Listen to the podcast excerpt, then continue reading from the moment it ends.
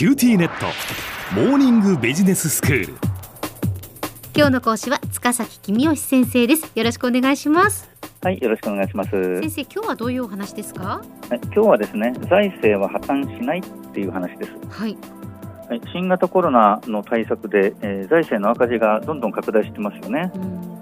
でまあ、従来から日本の財政赤字ってとっても大きくて、えー政府はいっぱい借金してて、将来は日本政府は破産するんじゃないかって心配している人がいたわけですけど、まあ、これだけ大胆な景気対策をやると、そういう心配する人が増えてるかもしれませんね。まあ、でも大丈夫ですよっていう話を今日はしたいと思います。うんはいえーまず極端な話を3つします。極端な話ですよ。極端な話はい、はいまず日銀にお札を印刷させて政府の借金を全部返してしまえば、まあ、これはもちろん禁じ手ですから あーやってはいけないんですがえでも最後の最後の手段はあるのでええええ。ということはまあ破産をしないってことですよね。うんっていうことですね。まあね。まあ、あくまでも極端な話そうですすよね。あくまでも極端な話、はい。極端な話二つ目は何ですか？はい、2つ目は財産税をかけることですね。はい。家計の金融資産って1800兆円ぐらいあるわけですね。で、これに6割の財産税をかけると、政府の借金ってまあ1000兆円ちょっとですから、一瞬でえー返せちゃうんですね。で、まあ、これはあまりに極端すぎて実現しそうもないですが、でも、一度に6割の税をかけると思うと、お暴動が起きそうだけど、1%の財産税を60年かけたら、それで政府の借金が返せちゃうって思えば、もしかしたらそんなあるかなっていう気もしなくはないでしょ。う3つ目はですね数千年黙って待つっていう手があるわけですね。少子化ですから数千年待ってる間に日本人どんどん減ってきますよね。はい。で最後の一人になった時にその人が個人金融資産の1800兆円を全部相続するわけですね。えでその人があ死ぬとそれが自動的に国庫に入るわけですね。えはい。そうすると政府の借金は全部なくなりますね。でまあこれも極端な話なんですけど、ええ。でも政府は借金がたくさんあるから破産するに決まってるって言ってる人がいるけれどうん。でも数千年待ったら破産しないかもしれないじゃん。何にも起きないで全部も問題解決しちゃうかもしれないじゃんって言うと政府が破産するときってどんなときだろう？破産しないときってどんなときだろうって考える必要が出てくるわけですね。はい、で必ず破産するって言ってる人が間違ってるっていうことが分かる。うん、まあいいや。極端な話は置いときましょう、はい。もうちょっと現実的な話をしましょう。お願いします、今後の財政はどうなっていくでしょう？私は多分財政が破産することはないと思ってます。うん。で、えー10年経つと増税の時代が始まって財政赤字はどんどん小さくなっていくというふうに考えています。うん。まずですね日本人の投資家まあお金持ちですね。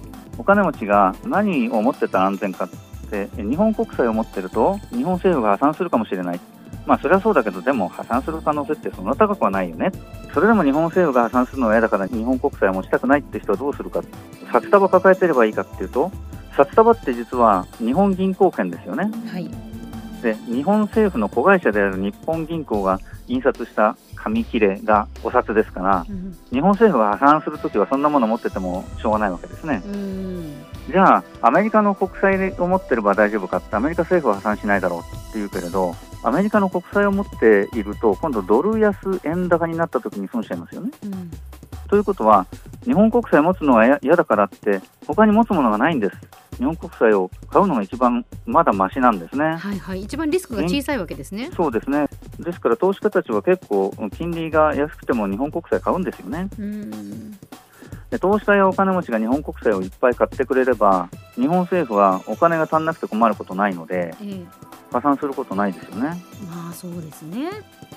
そして先生もう一つ気になったのが先ほど先生がおっしゃった10年経ったら増税の時代が始まるっておっしゃったんですけど、そうなるんですか、まあ、今はちょっと新型コロナの不況で失業者が増えちゃいましたけど昨年までのことを考えてみましょう。労働力不足でしたよね。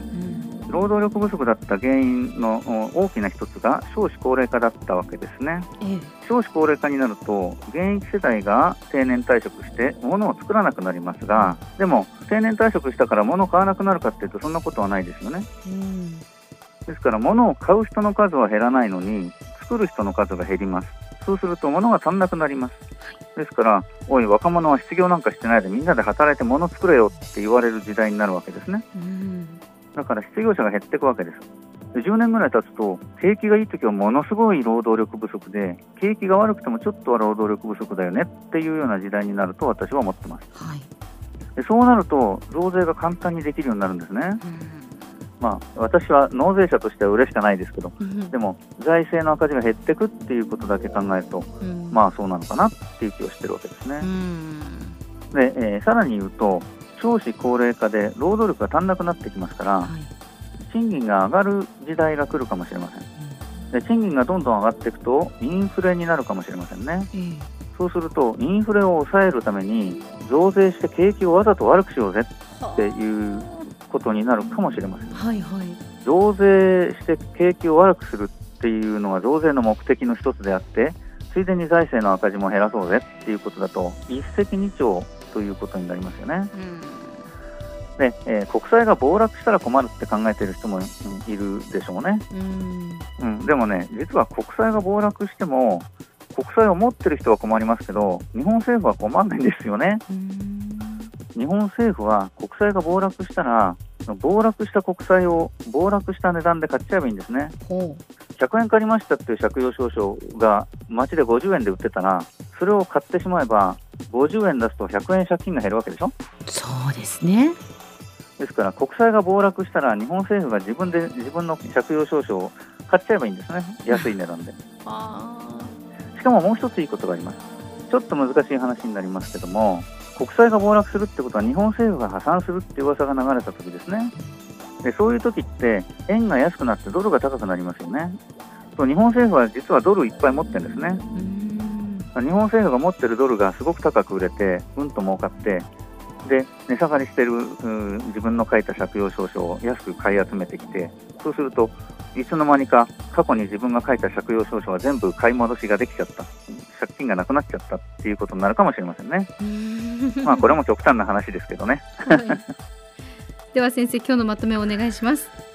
財政は破綻しません日本人投資家が日本国債を喜んで買いますし10年くらい経つと少子高齢化による労働力不足で増税が容易になるからです国債が暴落しても困るのは投資家で政府ではありませんから今日の講師は塚崎君吉先生でした。どうもありがとうございました。はいありがとうございました